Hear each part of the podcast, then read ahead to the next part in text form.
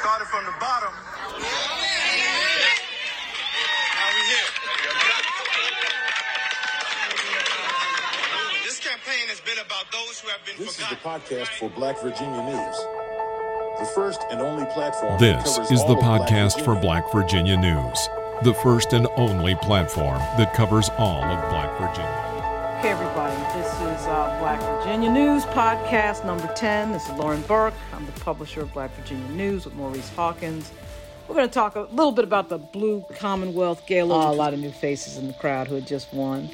And uh, we're going to talk a little bit about uh, the exonerated fives, Yusef Salaam. Every single thing that happens to you happens for you.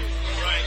Pretty, pretty amazing story. But anyway, go ahead, Maurice. Uh, Uh, before we start talking about Blue Commonwealth Gala, just wanted to get something uh, out into the uh, the digital space here. Um, had some feedback this past week about last week's show, which I thought was a great show. I really enjoyed talking about the uh, the primary races, both in the House and the Senate.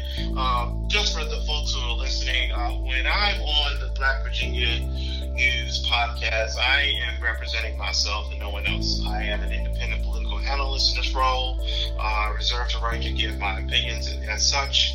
Uh, I know there's some people who may or may not agree with the analysis that I provide, and that's fair. Uh, but at all times, you know, I am operating as an independent voice, private citizen, sharing my viewpoints and values. Uh, you know, I am historically very um, supportive of, of the Democratic Party and Democratic candidates and Democratic values and Democratic ideals. But again, I do not represent any other organization other than myself on this podcast. So I just wanted to be clear about that. For anyone listening in the future, just in case there was any confusion, which from my vantage point there was not, but sometimes you just got to make things crystal clear so people understand. Always nice to be welcome.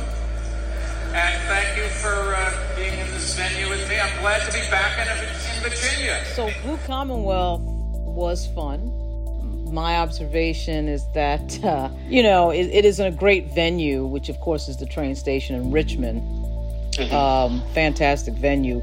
There is a sound quality issue in there, to say the least. For some odd reason, you know, certain people sound really clear and then others don't. Uh, but it, it is a great venue in terms of the size of it and the different spaces where you can do stuff. There's a VIP space, there's a few potential VIP spaces, and they've had the VIP reception in different places over the years.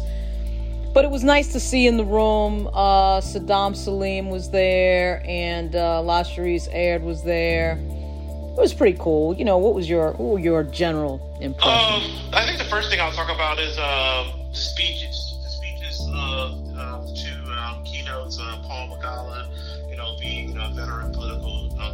strategist, definitely was a tremendous influencer during the uh, Bill Clinton years, and uh, Bennie Thompson out of Mississippi, who was the chair of the uh, January 6th Commission, and he gave a really powerful presentation on you know the impact of Virginia in the political space, not just in Virginia specifically, but Virginia's political influence outside of the United Commonwealth. States, the President of the United States trying to stop the transfer of power, a precedent that had stood for 220 years, even as our democracy had faced its most difficult test. you know, definitely touched on, you know, the um, uh, the elements of the January 6th Commission and how we're still dealing with those issues. And I think uh, Paul Begala, who, who, quite frankly, I thought gave a really rousing, old school, old timey Democratic speech. You know, definitely, definitely had a 90s vibe to it, but I really appreciate what he was doing as far as you know, you know, revving up the troops for the upcoming races. And I think that the message that resonated throughout the evening, not just through uh, Begala and Thompson, but all of the speakers from Tim Kaine, Mark Warner, uh, Mamie Locke, Scott, uh, Eileen Filler-Corn, uh, Abigail Spanberger, uh, Bobby Scott, was unity, party unity, coming together after a very contentious primary season. And I think that that message resonated throughout the room. What I always appreciate about the Blue Commonwealth Gala is that it is that culminating activity after a primary season where, you know, contentious primaries were, were waged and um, campaigns, both winning campaigns and losing campaigns, begin the process of bringing those allies, those resources, those assets under one banner to help win and to finish um, to win in November. I remember uh, Blue Commonwealth Gala I went to in 2018 when I worked on the uh, uh, Karen Mallard uh, Congress campaign against Elaine Luria, who was the eventual winner, and had really good conversations with Elaine's team, and that actually led to me becoming a staffer on her campaign in 2018. So that's what I really appreciate at Blue Commonwealth. We need jobs for all and that's good wages, the, the ability to collectively bargain, infrastructure, support for small businesses. We need health care for all. We've got to protect the Affordable Care Act from the Trump Yeah, sabotage. I thought it was cool. Um, one thing I will say is that with all the newness and the uh, sort of the new generation coming up, and certainly the obvious diversity uh, that won on the ballot on the June 20 primary. It might have been a good thing to throw up on that stage one of those people. You know, maybe it's Dom Salim, maybe it's Jennifer Foy. I, I, don't think I don't know that she was there. I didn't see her, but she might have been there, and I just didn't see her. Maybe it's Lashrecse Aird. Uh, maybe it's Russet Perry, who is all but guaranteed to have a, a very competitive race. Um, you know, I did see Aaron Rouse there. He's he's likely to have a competitive race. I, I think the youngest person on that stage was, um, if I had to guess, um, Lamont Bagby, uh, who I think is in his mid 40s. Um, you know, I just am sort of into the idea of having a space during the dinner uh, where you showcase your bench, you showcase the next generation. Maybe, maybe that's just having the president of the Young Dems up you know. Uh, I loved who was up there. There's nothing against, and I, and I'm not one of these people who who likes to say things like, and you hear this in our politics all the time. Oh, we need new blood, and let's have new people just to have new people. No, actually, these senior people that we have are at the peak of their power. So Congressman Scott, uh, L. Louise Lucas, State Senator L. Louise Lucas, uh, you know, Mamie Locke. I mean, they're at the peak of their powers. I'm not, I, I love talking to the uh, folks that have been around a while because they know what's going on. they just know what's happening, right? So, but I do think the dinner might be served well to have someone on the stage that represents the next generation. You know, maybe it's Suhas or I, I don't know. Mm-hmm. I, I just think I've seen several dinners now, and there seems to never be anyone. I wouldn't say never, but I mean, rarely do I see someone up there who is like the up and coming. I mean, Maureen Coffey won the Arlington County Board race, and she was the president of the Young Dems. Maybe put her up there. I, I don't know. I mean, it, it's not to, not to say that if that if uh, Perry or Aaron Rouse was up there, that means they're going to automatically win their election. I mean, of course not. But it would be nice because it would provide some video for them to, you know, be seen. Uh, in front of a big crowd. So that's my, my one of my observations and takeaways from when we first moved to this country. One of the things I remember seeing was people taking our belongings away from the curb as if it was trash. I looked at my brother and said, "Is this what America's about?"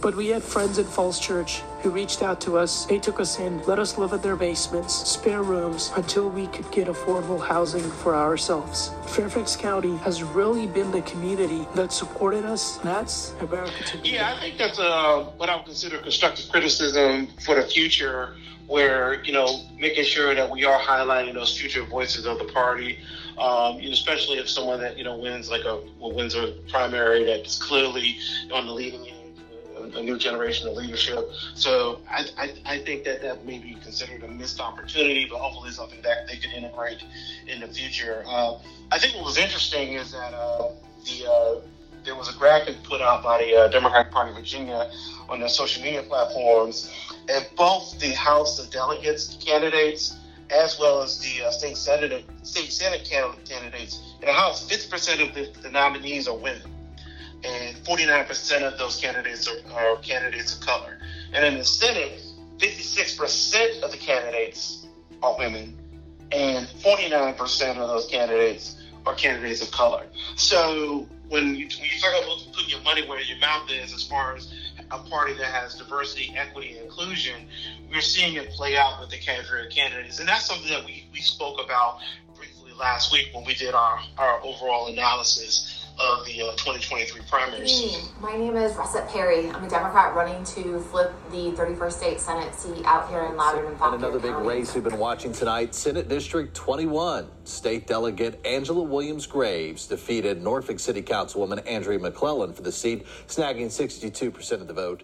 Good evening. I'm Elizabeth Bell with the Rockbridge Report, and joining me today is Jade Harris, a senior at Mary Baldwin University who ran for Glasgow Town I Council. think this that year. the uh, the diversity, equity. I mean, you don't when when you're doing something, you don't really need to say it.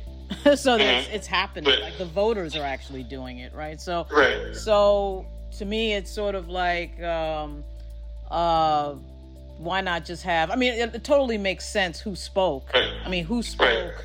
Well, obviously, you had your keynote was Bennie Thompson. You know, all good, and the the Begala thing. Okay, fine. If I get, I did get the sense that maybe what happened there was they invited Begala, and then later found out that Bennie was coming, and they were like, okay, we have two keynotes, but it, it's fine. Two keynotes. There's no, you know, do whatever you want at your dinner. You know. Uh, but I, you know, the, obviously Kaine and Warner were up there. Congressman Scott, uh, Leader Don Scott, uh, Mamie Locke, and I think the speech, the best speech of the evening, was probably uh, the chair of the Legislative Black Caucus, Lamont Bagby, who got up there for about two minutes, did like this really good, quick, uplifting speech, and got off the stage. I just gave him a standing O for that because I thought that was pretty cool, particularly when you have so many speakers in one evening. But I will say, you know, um, maybe there, there just could be a section of two minutes or one minute speeches where you're just like, hey, this is the, the future. You know, it kind of reminded me of when, a little bit of when McAuliffe uh, got the nomination. And so, of course, he beats, th- you know, four other people. Uh, and shortly thereafter, remember there was a rally at Virginia Commonwealth University with Barack Obama, uh, former President Barack Obama. And I was a little surprised that they didn't have on the stage uh, Jennifer McClellan or Jennifer Foy because you you kind of sort of needed a unity moment. I wasn't surprised they didn't have Justin Fairfax because, of course, of the rivalry between McAuliffe and Justin. But but but I was surprised you have two black women who were in the primary, uh, and so um, I felt like why not be showing the audience? You know, you're at VCU. It's an, a younger crowd that was there show them that okay everybody's unified and here we are on the stage. And then and then remember they went to dumfries. I actually went to that event. I went to both of those. The dumfries one you know is very close to where jennifer uh, carroll foy's base is uh, then at some point it went roanoke and of course that's close to where sam rasoul's base and none of these people are on the stage so it's sort of i think that you know when you don't have again in this in this cycle we don't have at the top of the ticket we're not having a governor's race and we're not having a senatorial race so a U.S. Senate race. So you're going to need to get people who are young out there. One of the numbers that was kind of disquieting in 2021 was that younger voters didn't seem to be all that excited. And I just think there's some some things you can do, steps you can take to kind of change The Northern Virginia delegate who led the charge to get the ERA ratified earlier this year is announcing her bid for governor of the Commonwealth. Jennifer Carroll. I totally Ford agree with that. I think that at all times there, there, there needs to be a, a deliberative effort to engage young people, uplift young people, empower young people. Uh, and I think events like the Blue Commonwealth Gala um, serves as a, uh, a way of doing that. Now, I do know that there was a lot of promotion of the you know, Virginia Young Democrats um, after party, and there was a lot of sponsors, uh, you know, current elected officials and candidates that sponsored that event. And I know that there was um, some amplification of their event in regards to social media with the uh, the, uh, the ZPVA and other groups. So, so I think, but again, I think going into 2024 you know, in the presidential year, I think that'll be a golden opportunity to really try to leverage those young voices um, for that election. But, you know, just I, but I would consider this a missed opportunity um, on behalf of the party that hopefully they can rectify in uh, 2024. It was pretty cool. Uh, you know, who's, you know whose speech really got me um, was uh, Senator Mamie Locke's speech. Uh, it was Right. very colorful. Uh, it was very on point. It was very direct. It was very classic Mamie, if you know Mamie. Um, And uh, I, I really appreciated her, you know, really, you know, illustrating with her her remarks, the gravity of the races coming up and the need for uh, Democratic candidates to one come together. Number two, Democratic candidates being serious about the stakes facing the Commonwealth, and and not even just the Commonwealth. You, When you look at issues as relates to reproductive health, with Virginia basically being the last bastion of reproductive health independence in the South, you know, it's like the last firewall where you you can completely lose access to a, abortion uh, care in a sizable portion of the United States. Uh, so I, I, think that's going to be a message that you'll hear quite frequently um, on the campaign trail in, uh, this fall. So I thought Senator Locke did a really good job highlighting the gravity of the issues facing the Commonwealth and the country. So good, good job to her. Ron yeah, DeSantis' no, anti woke curriculum to include removing AP Black Studies has made its way to Virginia. At least four states. Yusef Salaam is one of the Central Park exonerated five, wrongly convicted of rape in 1989. He made his struggle for justice part of his campaign. CBS 2's Jesse Mitchell reports. 50% of the just over 11,000 primary votes, Yusef Salaam story. I, I, you know, Yusef Salaam was a part of the uh, Central Park Five. I, I grew up in New York. My mother's from Virginia. Uh, so half my family is from Virginia, the others from New York. But I grew up on Long Island, but I was born in the Bronx. I, I have to say that when I was a kid, this story was was on the front cover day after day after day, and these guys to say that they were vilified would be a vast understatement. To see him win last night uh, for the New York Member City of the Central Park Five, wrongfully convicted of a rape he did not commit, now stands on the brink of joining New York City Council. Yusef Salaam currently maintains the lead in a Democratic primary whose winner is expected to go on to win in the November general election. Morgan McKay takes a look at how his victory could shape the political landscape. Morgan. Stephen Natasha, from prison to politics. Yusef Salaam, one of the exonerated Central Park Five, declared victory yesterday in the primary for the Central Harlem City Council seat. He gave a speech last night filled with emotion. Here's what he had to say. Started from the bottom. How we here? And it was quite the climb. That's an oh my God moment in politics. I mean, that's heartwarming. Is that one? I mean, you know, I like the fact that we're calling them the exonerated five. And what I find interesting is that this is a group of young men of color that were vilified by Donald Trump to the degree where he, you know, called for them to be hung uh, for the things that were allegedly um, charged against them. Um, that he took out a full page, full page ad in, in the newspaper, you know, calling for, you know, these horrible things to be done to these young men and for them to be accused, convicted, and imprisoned as a teenager for the rape of a woman jogging in Central Park, Yusef Salaam served nearly seven years in prison. At the time, Donald Trump took out a full page ad in the New York Times calling on the state to adopt the death penalty in the wake of this case, something Salaam referenced in his victory speech.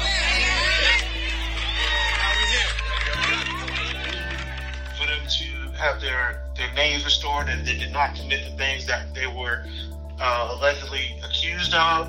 And then to see that Yusef um, Salaam has won an elected position and he, you know his political career is starting to skyrocket. And then the, former president is going through more legal troubles than you can possibly imagine. You know, it's definitely a reversal of fortune. Uh, I saw a lot of people use the phrase karma today on social media. Yeah. Uh, uh, which I think is very valid in this point.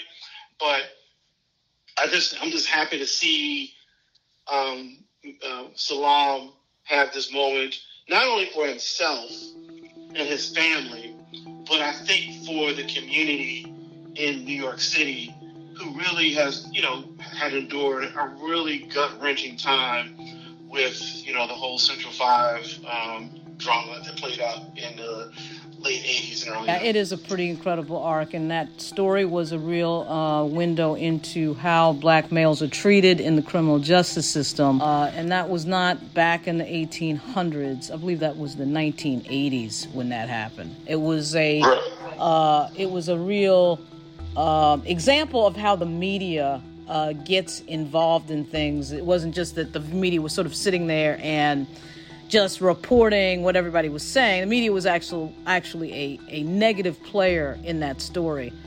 Uh, and that was uh, really regrettable. But the arc of, of him now, um, incredibly being a a New York City councilman, is pretty is, is just pretty amazing. At some point, we'll have a very exhaustive discussion about the media in general. There's a lot to say there. Uh, how these stories that, that get, uh, frankly, misreported. Um, so there's more to come. Uh, this is Lauren Burke with Maurice Hawkins uh, on Black Virginia News podcast. Thank you for listening to Black. Thank you for listening to Black Virginia News.